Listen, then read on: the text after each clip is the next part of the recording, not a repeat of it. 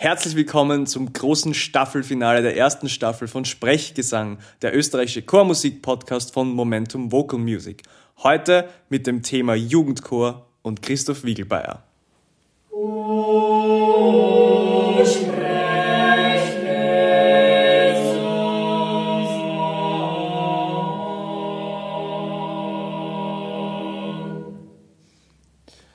Heute zu Gast haben wir den Christoph Wiegelbeier und das freut mich persönlich ganz besonders, weil uns gemeinsam schon sehr, sehr viel Geschichte fast verbindet.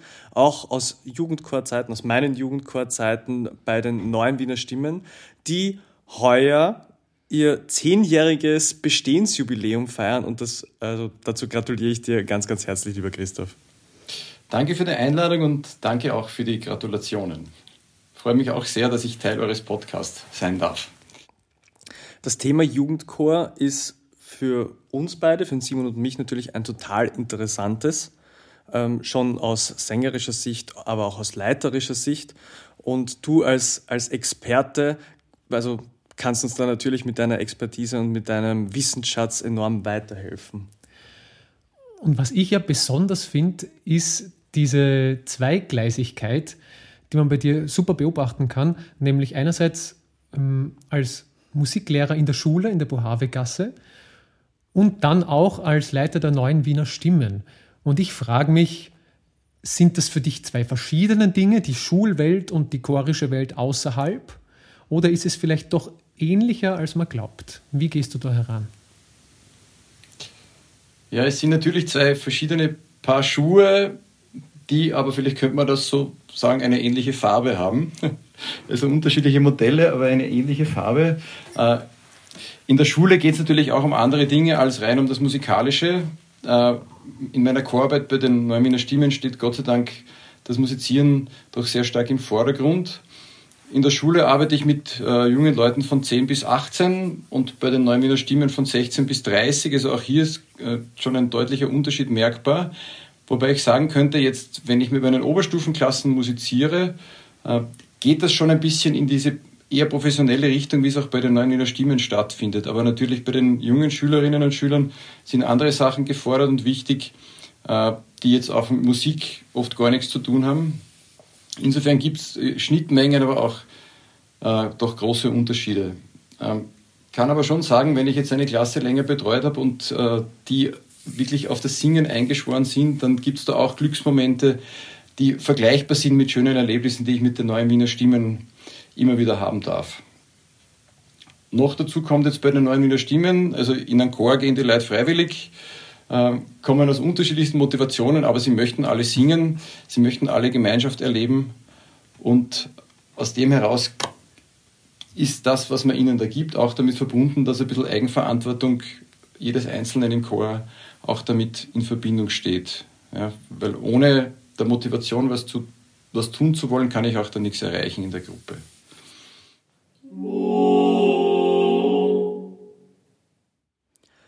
Das sind zwei wichtige Punkte, die du ansprichst. Gemeinschaftsgefühl und Motivation. Ähm, wie stellst du die her bei einem Chor wie den Neuen Wiener Stimmen? Du als Leiter, was ist dein Beitrag zu, zur Motivation und wie erreichst du das? Ähm, also zur Frage Motivation. Ich würde mal sagen, das Wichtigste ist ein offener Zugang auf die jungen Menschen, dass sie sich willkommen fühlen und dass man sie dann mit dem, was man selber tut, und das ist vielleicht schon ein bisschen auch eine Vorbildfunktion, die man als Chorleiter hat, äh, sie dazu bringt, ähnliche Dinge zu machen, die sie vielleicht auch noch nie gemacht haben, die ihnen dann Freude machen. Ähm, das ist vielleicht so der erste Schritt, dorthin, dass sie sich auch in einer großen Gruppe, wo manche vielleicht jetzt am Beginn des Semesters gar niemanden kennen oder nur ganz wenige können, sich da ein bisschen öffnen können. Ich fange da auch immer sehr niederschwellig an mit Circle Songs oder auswendig gesungenen Kanons und solchen Sachen, wo man halt jetzt nicht viel dazu kennen muss. Äh, mir ist aber dabei ganz wichtig, dass sich die Chorsängerinnen und Sänger auch visuell begegnen. Ich ändere die Aufstellung, wir singen im Kreis und das sind doch 80 Leute, ja. Das ist eine ganz große Gruppe. Äh, das ist einmal ein, so ein erster Aspekt. Und wenn Sie sich dann ein bisschen gefunden haben, dann steigt sicher auch die Motivation. Äh, ein weiterer wichtiger Aspekt, was die Motivation anbelangt, ist sicher dann auch das Erreichen von oder das Arbeiten an gemeinsamen Zielen. Ich gebe Ihnen ganz viel Vorschuss mit an Vertrauen. Sie können selbst Dinge entwickeln. Sie schreiben Moderationen selbst. Ich ermutige Sie dazu, mutig zu sein. Und das stärkt vielleicht wiederum das Selbstwertgefühl von vielleicht nicht allen, aber doch vielen im Chor. Äh, und das steigt wiederum auch die Motivation. Und im Endeffekt äh, ist es dann auch ganz interessant zu beobachten, es ist dann wurscht, was ich ihnen für Stücke anbiete. Sie singen das einfach dann alles gern. Ja, noch ein weiterer Aspekt, was Motivation anbelangt, ist vielleicht auch, dass, dass ich sie insofern ernst nehme, als sie, wenn jetzt ein bestimmtes Projekt ansteht, das fällt meistens dann doch mir ein, so dieser Überbegriff oder die Thematik, dass sie auch von sich aus Stücke vorschlagen können und diese Stücke dann halt auch äh, zum Teil zumindest im Programm sich wiederfinden. Und äh, wenn ich noch einen letzten Punkt, der jetzt da schön dazu passt, das Jubiläumskonzert besteht tatsächlich aus einer Wunschliste der Chorsängerinnen und Chorsänger. Es gab eine Abfrage zu jedem A Cappella-Projekt, das wir gemacht haben. Äh, und das Top-Stück oder vielleicht dann das zweitgereihte Stück ist dann tatsächlich ins Programm gekommen und so wurde aus diesem Best-of-Konzert tatsächlich ein Geschenk, das wir uns jetzt selber machen dürfen. Da habe ich eine spannende Frage dazu. Ähm, war das deckungsgleich mit deinen Wunschstücken, die Stücke des Chors? Hat es da Überschneidungen gegeben? Sagst du, das ist auch ein Programm, da hättest du dich dafür entschieden?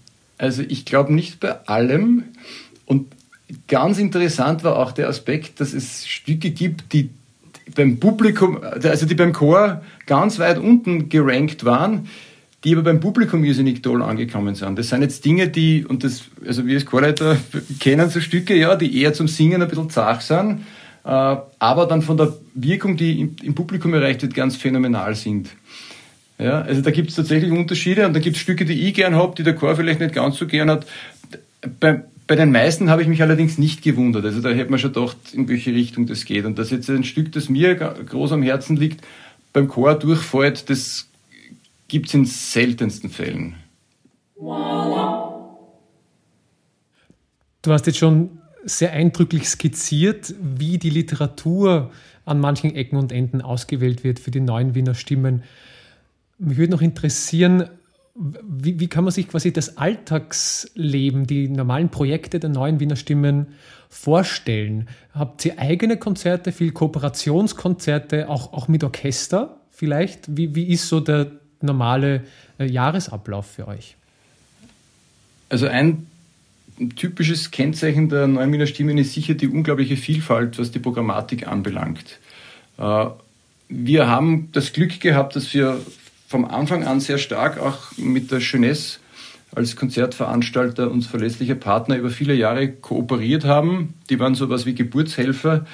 Damals, also der Jürgen Pater war da dabei, der Johannes Himmelsberger und die Angelika Möser, die damals Generalsekretärin der Jeunesse war. Äh, die haben gesagt, ja, wir machen das. Da war natürlich auch nötig, dass Geld in die Hand genommen wird, äh, um diesen Chor zu starten. Das Geld ist dann auch im Laufe der Zeit weniger geworden, weil wir es nicht mehr so brauchten, weil wir einfach dann schon bekannt waren und wir haben den Mozartsaal eigentlich immer bummvoll. Ähm, ich denke, wir haben dann jedes Semester ein A Cappella-Projekt, das ist so unser Kernrepertoire.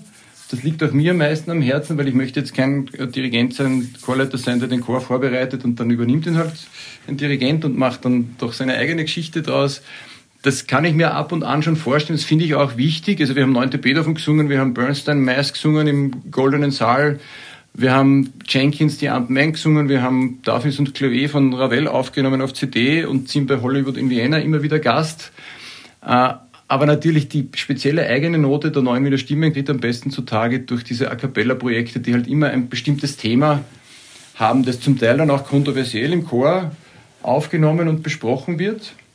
Darüber hinaus gibt es dann kleinere Zusatzprojekte wie ein kleines Opernprojekt, Oper für Kinder oder eben das, was ich vorher auch schon erwähnt habe. Ja, und mein Glück war halt auch, dass ich meine Ideen, was Projekte anbelangt, der Jeunesse präsentiert habe, gemeinsam mit dem Jürgen oft, äh, und die gesagt haben, ja, macht's das, weil das Vertrauen war einfach auch da. Wenn ich da ein ganz an ein besonderes Projekt nur zurückerinnere, das war das äh, Projekt Österreich Große Töchter, große Söhne. Das war die Zeit, wo der Präsidentschaftswahlkampf äh, in Österreich war, wo die Flüchtlingskrise und wir uns damit auseinandergesetzt haben, was macht eigentlich die österreichische Identität aus. Äh, und da im Chor heftigst diskutiert wurde auch, Wir haben dann einen syrischen Flüchtling auf der Bühne sitzen gehabt, der mit uns musiziert hat, haben uns über die Bundeshymne Gedanken gemacht und so weiter und so fort. Aber auch da denke ich, das prägt die Menschen einfach, die jungen Menschen im Chor, mich in gewisser Weise auch. Und wenn das Publikum das mitkriegt, dass das jetzt nicht alles so einfach ist, ja, und man trotzdem gemeinsam die Stimme erhebt, dann ist eigentlich das schon das Schönste, was du machen kannst.